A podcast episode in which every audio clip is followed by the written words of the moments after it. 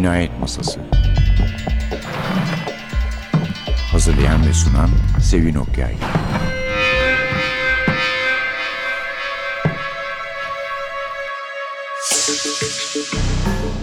Merhaba, NTV Radyo'nun Cinayet Masası programına hoş geldiniz. Bugün size uzun zamandır programını yapmadığımız, programımıza konuk etmediğimiz ama daha önceki programlardan hatırlayacağınız bir yazarın kitabını sunuyoruz. David Baldacci. Baldacci'yi biz daha çok Deve Kulübü dizisiyle hatırlıyoruz. Çok ilgi çekici bir diziydi. Gerçekten unutulmaz kahramanları vardı. Sonra demek biz de Türkçe kitaplarını bulmakta zorluk çektiğimiz için olsa gerek kendisini program konusu hiç yapmamışız ama şimdi unutamayan adam ile bir kez daha konuğumuz oluyor. Memory Man orijinali Türkçesi Mehmet Gürsel ve Doğan Kitap. Efendim unutamayan adamın özetini kısaca takdim edeyim. Amos Decker karakterimizin adı. Amos Decker lisedeyken efsanevi bir Amerikan futbolu oyuncusu. Çok beğeniliyor. Okulun kahramanı. Bütün kızlar onunla çıkmak istiyor. Ve sonunda da okulu bitiriyor. Okulu bitirdikten sonra üniversiteye gidiyor. Ama okulda böyle şaşırtıcı atışlar yapan bir oyuncu. Bir efsane adeta dediğimiz gibi. Ve üniversiteye gittiği zaman topları aslında pek de istediği gibi atamadığını fark ediyor. Bunun üzerine savunmaya geçiyor. Fiziği de çok müsait bu oyuna. Savunmaya geçiyor ve bakıyor ki rakipleri ondan daha güçlü. Bunun üzerine deri gibi çalışmaya karar veriyor ve hakikaten deri gibi çalışıyor. Ne yazık ki ilk profesyonel maçında e, rakip takımdan biriyle kas kaska çarpışıyorlar, vuruşuyorlar ve hem bir sürü kemik kırıyor hem de çok az bulunan bir rahatsızlığa uğruyor. Hiçbir şey unutamıyor. Bunun zararını ise aşağı yukarı 20 yıl sonraki bir olayla geliyor. Ameliyattan sonra fizik tedavi sırasında tanışıp aşık olduğu karısı Cassie ve yıllar sonra kavuşabildikleri kızları Molly bir akşam Cassie'nin kardeşi erkek kardeşi ile birlikte meçhul birisi tarafından öldürülüyorlar. Yani o arada ne yapsam ne iş yapsam diye düşünüp de polis olmaya karar veren ve iyi bir polis, çok iyi bir dedektif olan Amos Deckard bir akşam görevden eve geldiği zaman önce kayınbiraderini sonra da karısıyla kızını kanlar içinde yatarken buluyor. Ve unutamama hastalığı yüzünden de her saniye o geceyi bütün ayrıntılarıyla hatırlıyor. Artık iyi bir polis değil, bırakıyor ayrılıyor polislikten. Önce evsiz olarak yaşıyor. Sonra bir otelde kalıp özel dedektiflik yapmaya başlıyor. Ama bu arada çok şişmanlıyor. Kötü beslenme yüzünden obez oluyor. Eski çevikliğini kaybediyor. Yani kısacası bambaşka bir adam oluyor. Unutamayan adam.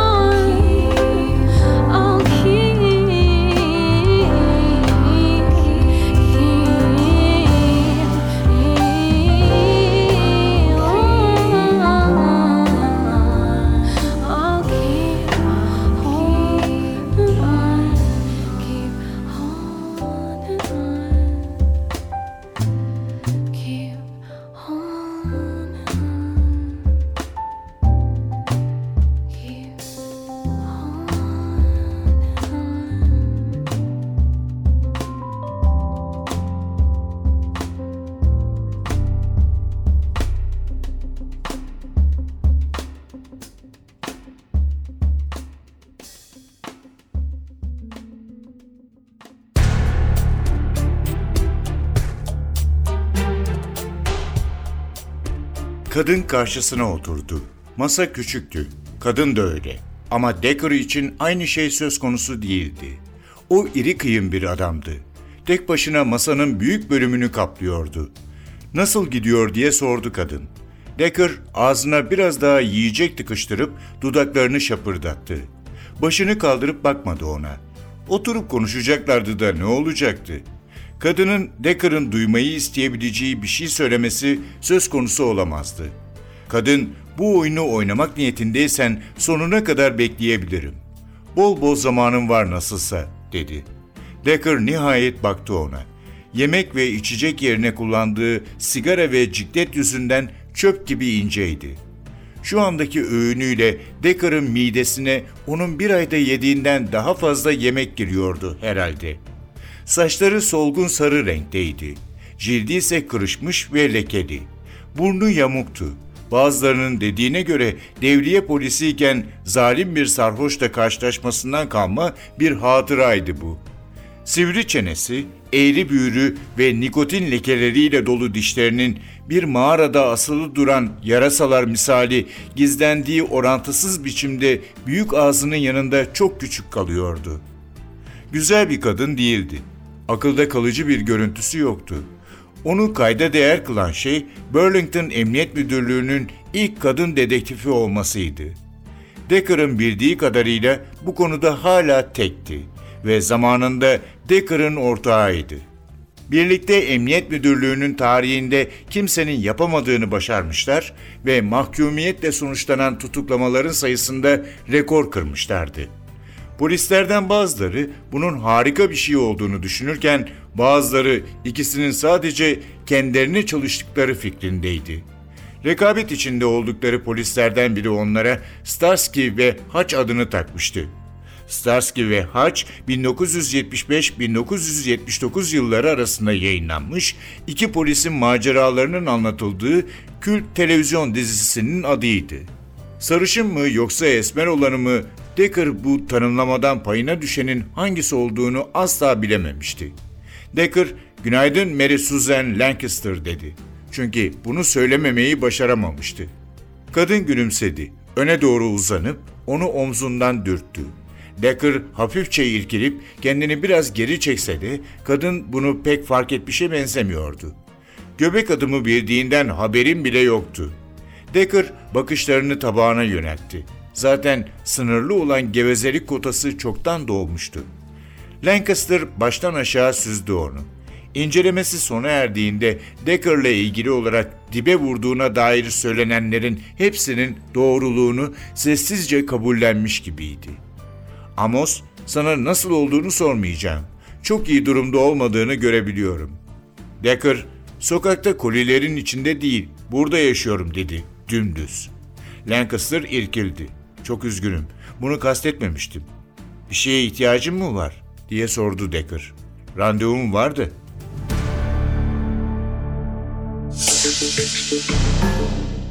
Kitabımız Unutamayan Adam, Memory Man, bir David Baldacci kitabı. Kısaca anlatmıştım kitabın başındaki olayları.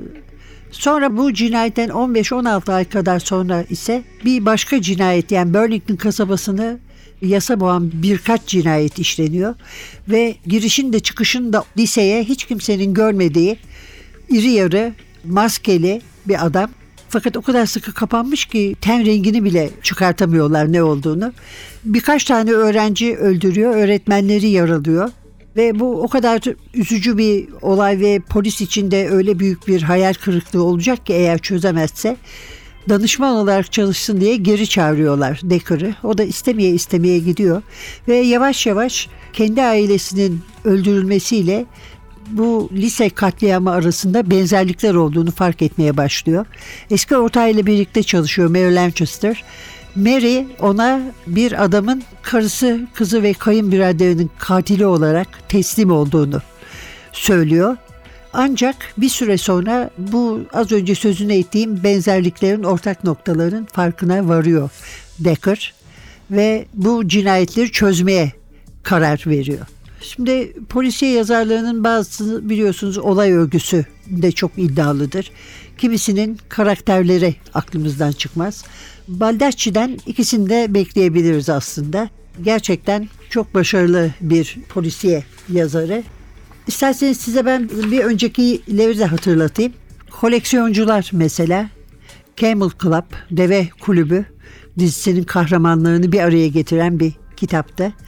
Ve 15 kitap yazmıştı o vakte kadar Baldacci. Bu kitaplar hep New York Times çok satanlar listelerine girmiş. 40 dile çevrilip 80 ülkede yayınlanmıştı. Camel Club onun adını bütün dünyaya duyurmuştu yani kısacası. Koleksiyoncularda ABD'nin yeni temsilciler meclisi başkanı bir suikasta kurban gidiyor. Namuslu bir adammış, yolsuzlukların üstüne gidermiş. Onlar da bu ölümde tabii büyük bir heyecan yaratıyor ve devlet sırları meselesini ön plana çıkarıyor. Bir de kulüptekiler dışında bir de Anabel var. Anabel yıllar öncesi bir felakete uğramış. Şahsi bir intikam peşinde. Bir de kumarhanelerin renkli temsilcisi. Ve böylece yavaş yavaş Kongre Kütüphanesi yöneticisi Jonathan D. Haven çıkıyor ortaya öldürülüyor.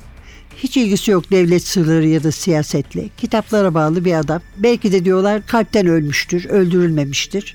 Ama e, cesedi bulan Caleb Shaw böylece Caleb'ın arkasından Oliver Stone, e, Robin Rhodes ve e, gördüğü şeyi unutmayan çok büyük sayıları akıldan toplayabilen Milton Farb. Şimdi bu gördüğü şeyi unutmamak belli ki e, Baldacci'nin ilgisini çeken konulardan ama bunu başkalarının da kullandığı oluyor.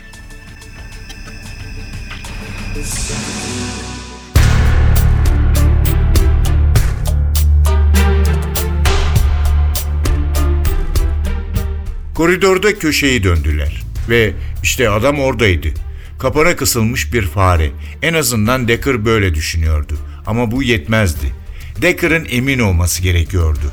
Bremer önce Decker'a sonra Leopold'e baktı. İşte burada.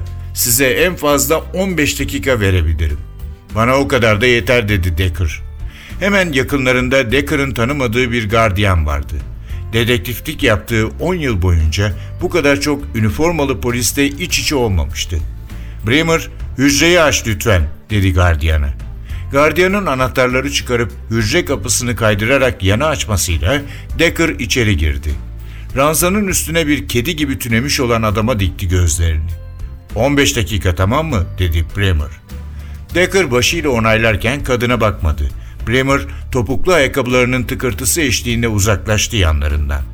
Decker gardiyanın koridorun sonundaki masasına dönmesini bekledi. Sonra ileri doğru birkaç adım atıp tamamen tutukluya odaklandı. Sebastian Leopold, Lancaster'ın tarifiyle gözünde canlandırdığı kadar iri bir adam değildi. Belki de ben çok irileştim. Leopold'e turuncu hapishane tulumu giydirmişlerdi. Elleri ve ayakları kelepçelenmiş, belindeki zincir duvara tutturulmuştu. Decker yazık diye geçirdi içinden çünkü Leopold'un Decker'a saldırmaya kalkışması durumunda Decker nefsi müdafaa ile onu oracıkta gebertebilirdi. Leopold başını Decker'a doğru çevirirken Decker gözlerinde kendisini tanıdığına dair bir ifade görmeye hazırlandı. Ama öyle bir şey olmadı onunla ailesini katletmesine neden olacak kadar zıtlaştığı, ona kin gütmesine yol açacak kadar kaba davrandığı düşünülürse bu oldukça garipti. Adamın gözleri kan çanağıydı. Göz bebekleri büyümüştü. Decker, polislerin ona uyuşturucuyla alkol testi yaptırdıklarını, DNA için ağzından tükürük örneği aldıklarını tahmin etti. Üzerindeki tulum kısa kollu olduğu için Leopold'un kollarının altı açıkta kalmıştı. Sağ kolunda iki Yunus dövmesi dikkatini çekti. Bu çok ilginçti. Leopold'un kollarında uyuşturucu izleri de vardı ve izler yeni görünüyordu. Decker adamın elini kolunu sallaya sallaya buraya gelmeden ve üç cinayet işlediğini itiraf etmeden önce damardan uyuşturucu alıp almadığını merak etti. İnsan böyle bir itirafta bulunmak için fazladan bir motivasyona ihtiyaç duyar herhalde diye düşündü. Adamın sol elinin bir parmağı yoktu. İlk boğumundan kesilmişti. Yüzünde bir yara izi ve sola doğru 10 derece yatmış kırık bir burnu vardı. Elleri nasırlıydı ve güçlü görünüyordu. Ağır işlerde çalışmış olmalıydı. Ve o eller Molly'yi benden aldı öyle mi?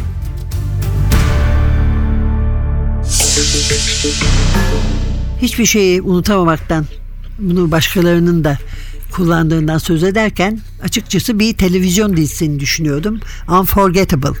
Unforgettable'da bir polis kadın hiçbir şeyi unutmuyor gördüğü ama onunki böyle ona ızdırap veren bir şeyi acı hatıraları unutmamak falan değil. O olayları çözerken ilk başta çözmeye başladıklarından beri üzerinde durmasa da görmüş olduğu ya da duymuş olduğu şeyleri daha sonraki olaylarla bağlantılı olarak aklına getiriyor.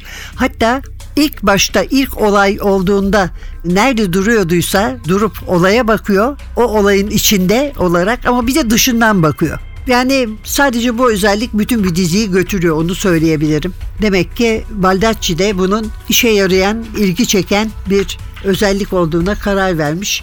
Hatta öyle ki Amos Decker'in ilk macerasından sonra bir kitap daha yazmış onun için. Çünkü çok beğenilmiş, çok satmış aşağı yukarı bütün Baldacci kitaplarında olduğu gibi.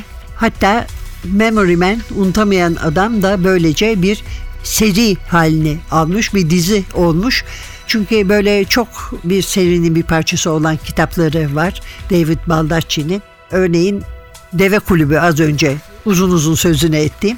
O ekiple de henüz işini bitirmediğini söylüyor. Demek her an öyle bir şey de bekleyebiliriz. Ama belli ki Amos Decker da sevdiği bir karakter. Çünkü e, birinci kitabın arkasından gene tabii New York Times'da çok satan kitaplar bir numara. İkinci kitabını da sunuyor. Bir Amos Decker macerası. Adı da The Last Mile. Son Mil bilmiyorum daha çevrilmediğine göre nasıl bir isimle çevrileceğini. Birinci kitabın olayları ile bu olaylar arasında da benzerlikler var. Ama besbelli ki Amos Decker'a düşman olan hasımı ona açıkça kanıtlar mı sunuyor hemen çözsün diye yoksa farklı bir yola mı çekmek istiyor? Yani bir önceki kitabın sonuna kadar olduğu gibi bu kitapta da belli değil.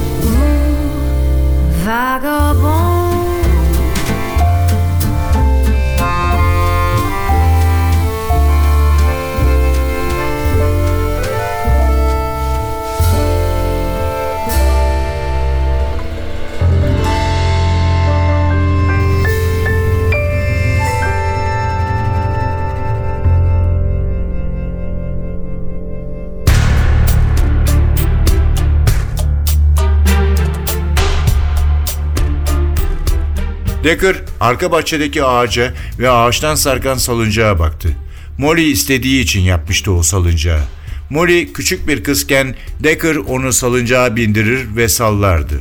Bazen Cassie ve Molly birlikte binerlerdi. Fazla geliri olmayan genç bir çift için ucuz bir eğlence kaynağıydı o salıncak. Şimdi ise ipi çürümüş, Decker'ın oturak olarak şekillendirdiği tahta yamulmuş, parçalara ayrılmıştı. Bankanın çimleri biçmesi için birini tuttuğu anlaşılıyordu ama bahçeyi yabani otlar sarmıştı. Dönüp evin arka tarafına baktı. Arka kapı küçük çamaşır odasına açılıyordu. Katil eve buradan mı girmişti? Decker levye ile zorlanmadan açtı kapıyı. Görünen o ki evin hiçbir kilidi doğru dürüst çalışmıyordu. Bu durum bir kez daha büyük bir suçluluk duygusuna kapılmasına neden oldu. Kendi evini bile korumaktan aciz bir polis mi? Decker kapıyı arkasından kapatıp etrafa bakındı. Birkaç basamakla mutfağa çıkılıyordu. Burası bacanağının boğazı bir kulağından diğerine kesilmeden önce oturup bira içtiği yerdi. Mavi basamakları çıkıp mavi mutfağa adımını attı. Her yer toz içindeydi. Zeminde ve mutfak tezgahının üstünde ölü böcekler göze çarpıyordu. Eskiden mutfak masasının durduğu yere baktı. Johnny Sachs işte tam burada saldırıya uğramıştı. Kan çoktan temizlenmişti ama Decker her bir damlanın nerede olduğunu hatırlıyordu. Ama görüntü artık kırmızı değil, maviydi. İnsanın cildinin altına görünen damarlardaki kan gibi masmaviydi. Farkı bundan bin kat daha güçlü olmasıydı. Decker diğer odaya geçti. Oradan da merdivene yöneldi. O gece üçer üçer tırmandığı basamaklardı bunlar. Ailesini katleden kişinin hala orada olup olmadığını aldırmaksızın koşarak tırmandığı ve sonra duvara çarpıp geriye sıçradığı o merdivenler. Yatak odasındaki şilte ve somya yerinde yoktu. Delildi bunlar. Burlington polisi tarafından korunan güvenli bir depoda tutuluyordu. Belki de sonsuza dek orada kalacaklardı. Decker yine de karısının yatağın üstündeki çıplak ayağını net bir biçimde görebiliyordu. Odada ilerledi ve yerde yatan parlak mavi renkteki Cassie'ye yöneltti bakışlarını. Karısıyla ilgili mavi renkle bağdaştırılamayacak tek şey başındaki kurşun yarasıydı. Bu görüntü Decker'ın değişime uğramış zihninde bile sonsuza dek gerçek rengiyle ve görüntüsüyle yer etmişti. Siyah ve su toplamış. Sola döndü çünkü direnci kırılmaya başlamıştı ve gezmesi gereken başka odalar vardı. Banyo kapısını açıp o akşam kızının oturduğu ve ölü bedeni yerli yerinde dursun diye bornozun kuşağıyla bağlandığı tuvalete baktı. Leopold bu konuda net bir şey söylememiş, sadece bağladım demişti. Bunu neden yaptığını bilmiyordu. O an doğrusu öyle gibi geldi demişti. Kimsenin gerçek kimliğini bilmediği, üç cinayetin suçunu kabullenip ölmek isteyen adam öyle söylemişti. Bağdaş kurup silahı önce ağzının içine, sonra şakağına bastırmış halde oturduğu yere baktı. Cansız kızı hemen önündeydi. O da öteki dünyaya, kızının yanına gitmek istemiş ama tetiği çekmemişti. Polisler eve gelmiş, onu tanımış ve silahı elinden bırakması için ikna etmişlerdi. Decker'ı vurmamış olmaları mucizeydi. Vursalardı belki daha hayırlı olurdu.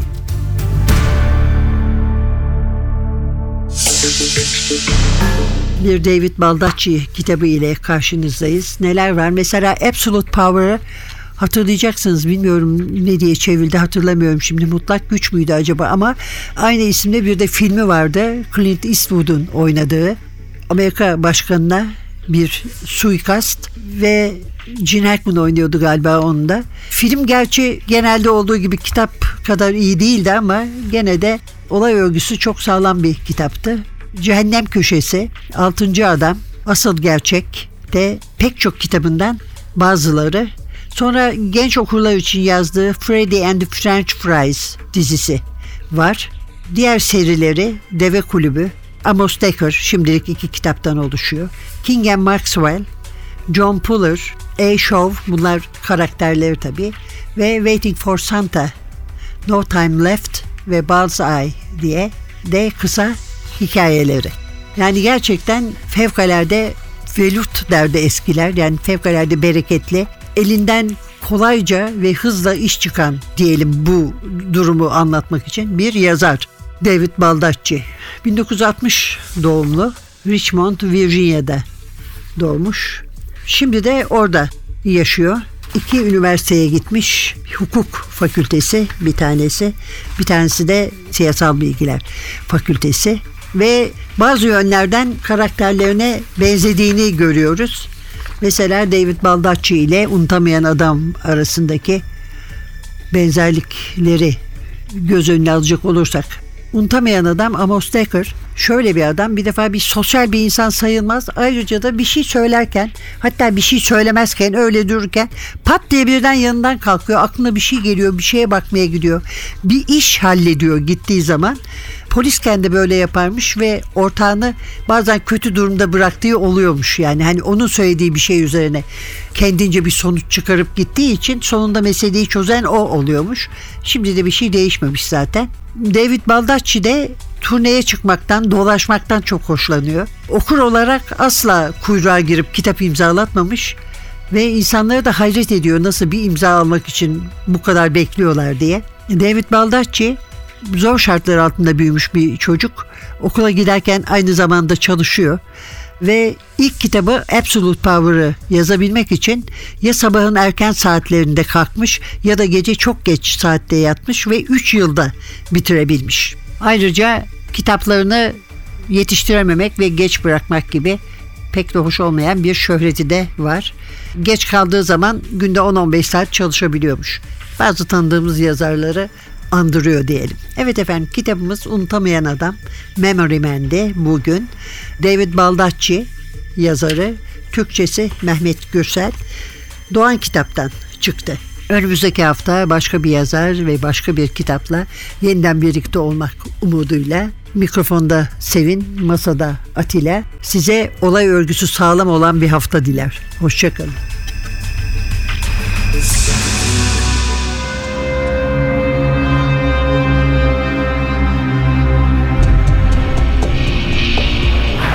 Cinayet Masası. Hazırlayan ve sunan Sevin Okyay